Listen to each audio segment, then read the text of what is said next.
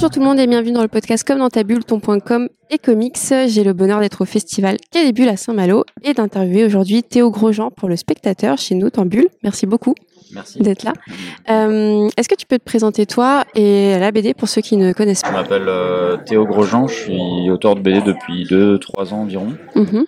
J'ai euh, notamment dessiné une bande dessinée qui s'appelle L'homme le plus flippé du monde sur que je- j'ai pré-publié sur sur Instagram et qui raconte un peu ma vie de d'anxieux, un peu stressé de du quotidien et de de la vie en général. Et, euh, et puis j'ai plus récemment sorti une bande dessinée qui s'appelle Le Spectateur Mm. et qui euh, raconte euh, la, toute la vie euh, d'un personnage euh, qui a décidé de ne pas, parler, de ne pas s'exprimer, euh, d'un point de vue subjectif, donc depuis, depuis sous ses yeux. Et ça raconte un petit peu sa, vie, sa, carrière artistique et ses rencontres amicales, amoureuses, ses relations avec sa famille. Voilà, c'est un album qui retrace un petit peu toute sa vie. Il n'y a pas vraiment de, pas vraiment une, une trame scénaristique très précise. C'est plein d'éléments qui arrivent de manière un peu chaotique, euh, comme dans une vie, quoi. Et justement, d'où est venue euh, cette idée-là euh, d'une personne muette euh, qui est du coup spectateur de sa vie? Ouais.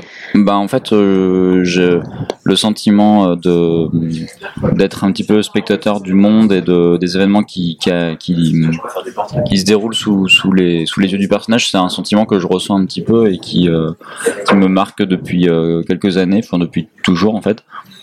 Et, euh, et je cherchais un moyen de, de le raconter en bande dessinée sans, sans avoir à, comment dire à avoir quelque chose de très didactique avec des, Mm. des textes euh, dans les dans des euh, dans des bulles qui expliquent pourquoi le personnage est comme ça, etc.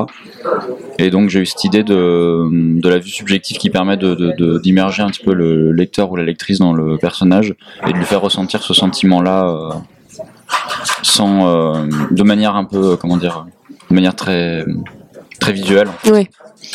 Et, euh, et puis le, le personnage euh, muet, c'est c'est aussi- c'est pour en fait c'est pour euh, pour accentuer justement cette son incapacité à, à prendre le contrôle sur son environnement, sur sa vie. Et, euh, et voilà.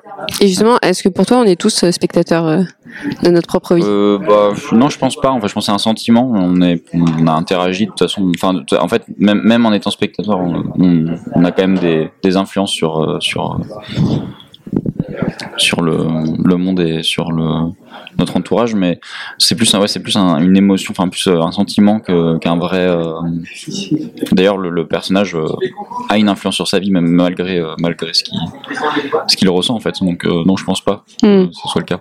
Et du coup, tu disais c'est c'est assez personnel parce que tu parles à la première personne euh, dans, dans cette BD-là. C'est ça a été difficile de de Euh, s'impliquer comme ça? Euh, la première personne, bah, c'est là c'est le point de vue à la, la première Oui, personne, mais, mais par contre le, la, la, le- la BD est fictionnelle, donc c'est pas ça part, c'est pas de l'autobio.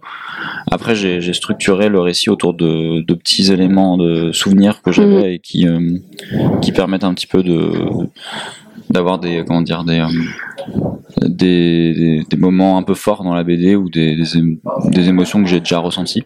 Mais il y a beaucoup de fiction autour qui, Hmm. qui s'est construit. Euh, T'es dessinateur et auteur. Euh, quel exercice te plaît le plus? Est-ce que ça a été compliqué euh? Euh, bah, les, en fait, c'est difficile à dire parce que c'est vraiment les, les deux qui se s'entremêlent dans la BD. On- je pense que c'est c'est un petit peu euh, enfin, ces deux exercices sont liés. En fait, il y a une forme de, de de narration aussi dans le dessin quand on quand on fait des choix de mise en scène, des choix de de, de, de dessin de personnages, on va forcément euh, raconter quelque chose Hmm. je trouve dans la BD c'est vraiment mélangé du coup y a pas j'ai pas de préférence particulière je peux juste pas faire l'un sans l'autre en fait parce que Ouais. j'ai l'habitude de le faire dans, comme ça Ok. Euh, au niveau de la couleur, tu as utilisé beaucoup de bichromie. Pourquoi? Oui.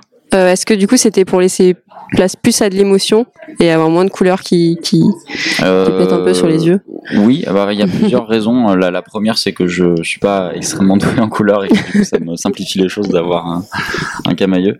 Mais euh, mais aussi c'est vrai que ça crée un effet euh, visuel intéressant. Je trouvais dans, dans cette BD le, le la couleur que j'ai choisi c'est un vert d'eau un petit peu un peu glauque on va dire qui permet de, de renforcer un peu l'aspect irréel de de la bande dessinée et qui euh, qui donne un- une impression d'être un peu sous l'eau, d'être euh, un peu immergé, d'être un peu en décalage avec la réalité. Donc c'était c'était intéressant, je trouve.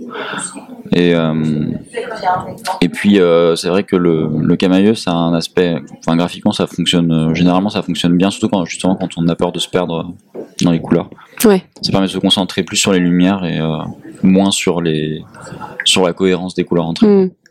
Pour parler de com un petit peu, est-ce que tu es sur les réseaux sociaux Est-ce que tu communiques pour euh, ta BD et quel regard tu as globalement sur euh, la com euh, autour de la BD Euh, ben, je pense que je pense que ça, ben, en fait, ouais, je, je, moi, je communique sur mes propres projets, donc je je, je me rends pas compte sur sur la, la totalité du, du milieu, mais je pense que c'est euh, pas simple de de faire vivre la bande dessinée sur internet parce que c'est un un média figé Ouais, et du coup maintenant on est dans bah, dans, dans le mouvement dans l'image euh, dans Dans les vidéos plus. courtes euh, les, Ouais. les gifs les, les, les gifs je sais jamais comment.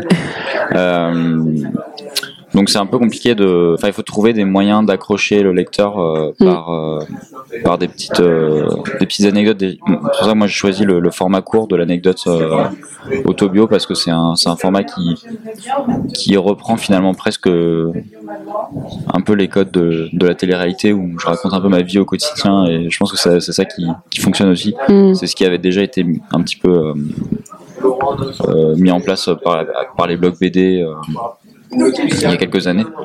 Et c'est un peu la continuité. C'est vrai que c'est euh, c'est un peu le, je trouve le moyen le plus évident pour euh, pour trouver un public euh, en bande dessinée. Mais euh, mais voilà, je suis assez euh, comment dire, je suis assez sceptique sur les les essais en général, par exemple de BD numérique et tout. Je trouve ça difficile à lire. Enfin quand c'est quand c'est trop euh, par exemple, j'ai du mal avec les BD animés et trucs comme ça. Je trouve Ouais. ça un peu, un peu chiant. J'ai un peu de, enfin, je, j'ai du mal à. bah, J'imagine qu'il y a un public pour ça, mais moi, j'ai l'impression qu'il faut garder finalement le la L'aspect papier Ouais, aussi. euh, Ouais. Oui, aussi l'aspect papier. Mais même quand on fait de la BD sur internet, je pense qu'il faut que ça reste euh, assez sobre en fait Hmm. pour euh, pour euh, bah, pour pas pour en fait pour pas que ça, ça parte trop dans tous les sens et que ça soit trop complexe. Hmm. Et du coup, toi, sur les réseaux, t'es sur quoi? Qu'est-ce que tu privilégies pour, euh, enfin, pour communiquer avec ta communauté, si t'en as une? Euh, tu veux dire euh, qu'est-ce que Quel je support euh, tu Ah oui, utilises euh, euh, Instagram euh, très très principalement. Ok. Euh, j'ai commencé en fait à, à faire à faire des, euh, des BD sur Instagram au moment où il y a eu le, le principe du du swipe euh, dans le dans, dans les posts. Ouais. C'était il y a peut-être 3-4 ans, je pense. 3 ans. Et, euh, et en fait, tout ça, tout ça, bah, ça, ça ouvrait un peu le champ des possibles pour la BD. Ça permettait d'avoir euh, plusieurs, euh, plusieurs cases qui se suivent. Mm. Mm, mm.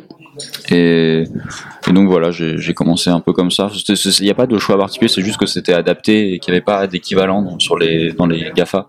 Il y avait pas le, il y avait pas. Enfin, si sur Facebook il y a un principe de plusieurs euh, plusieurs euh, plusieurs images, Ouais. mais c'est pas très pratique. euh, Ouais, ouais. Ça a tendance un peu à se mélanger. Et puis c'est pas très intuitif.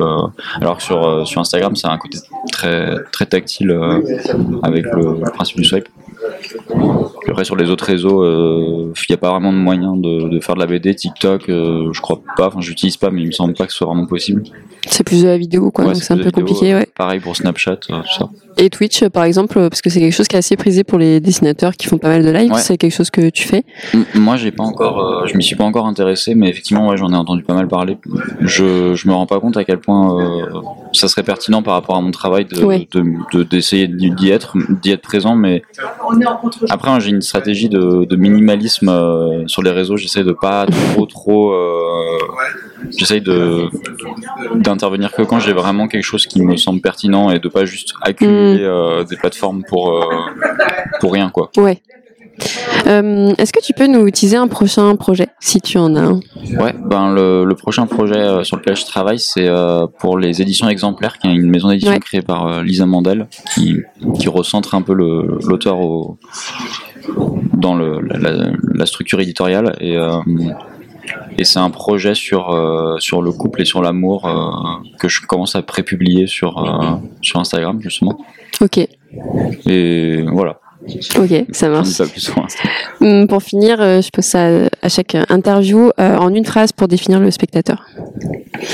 Ok, euh, une phrase. Ouais. Ok. Euh, ben, c'est dur. Euh, bah c'est euh, c'est toute toute une vie en toute une vie en 160 pages. voilà. Nickel, t'as relevé le défi, c'est une page. Merci beaucoup pour l'interview Merci. À et toi. à bientôt. À bientôt.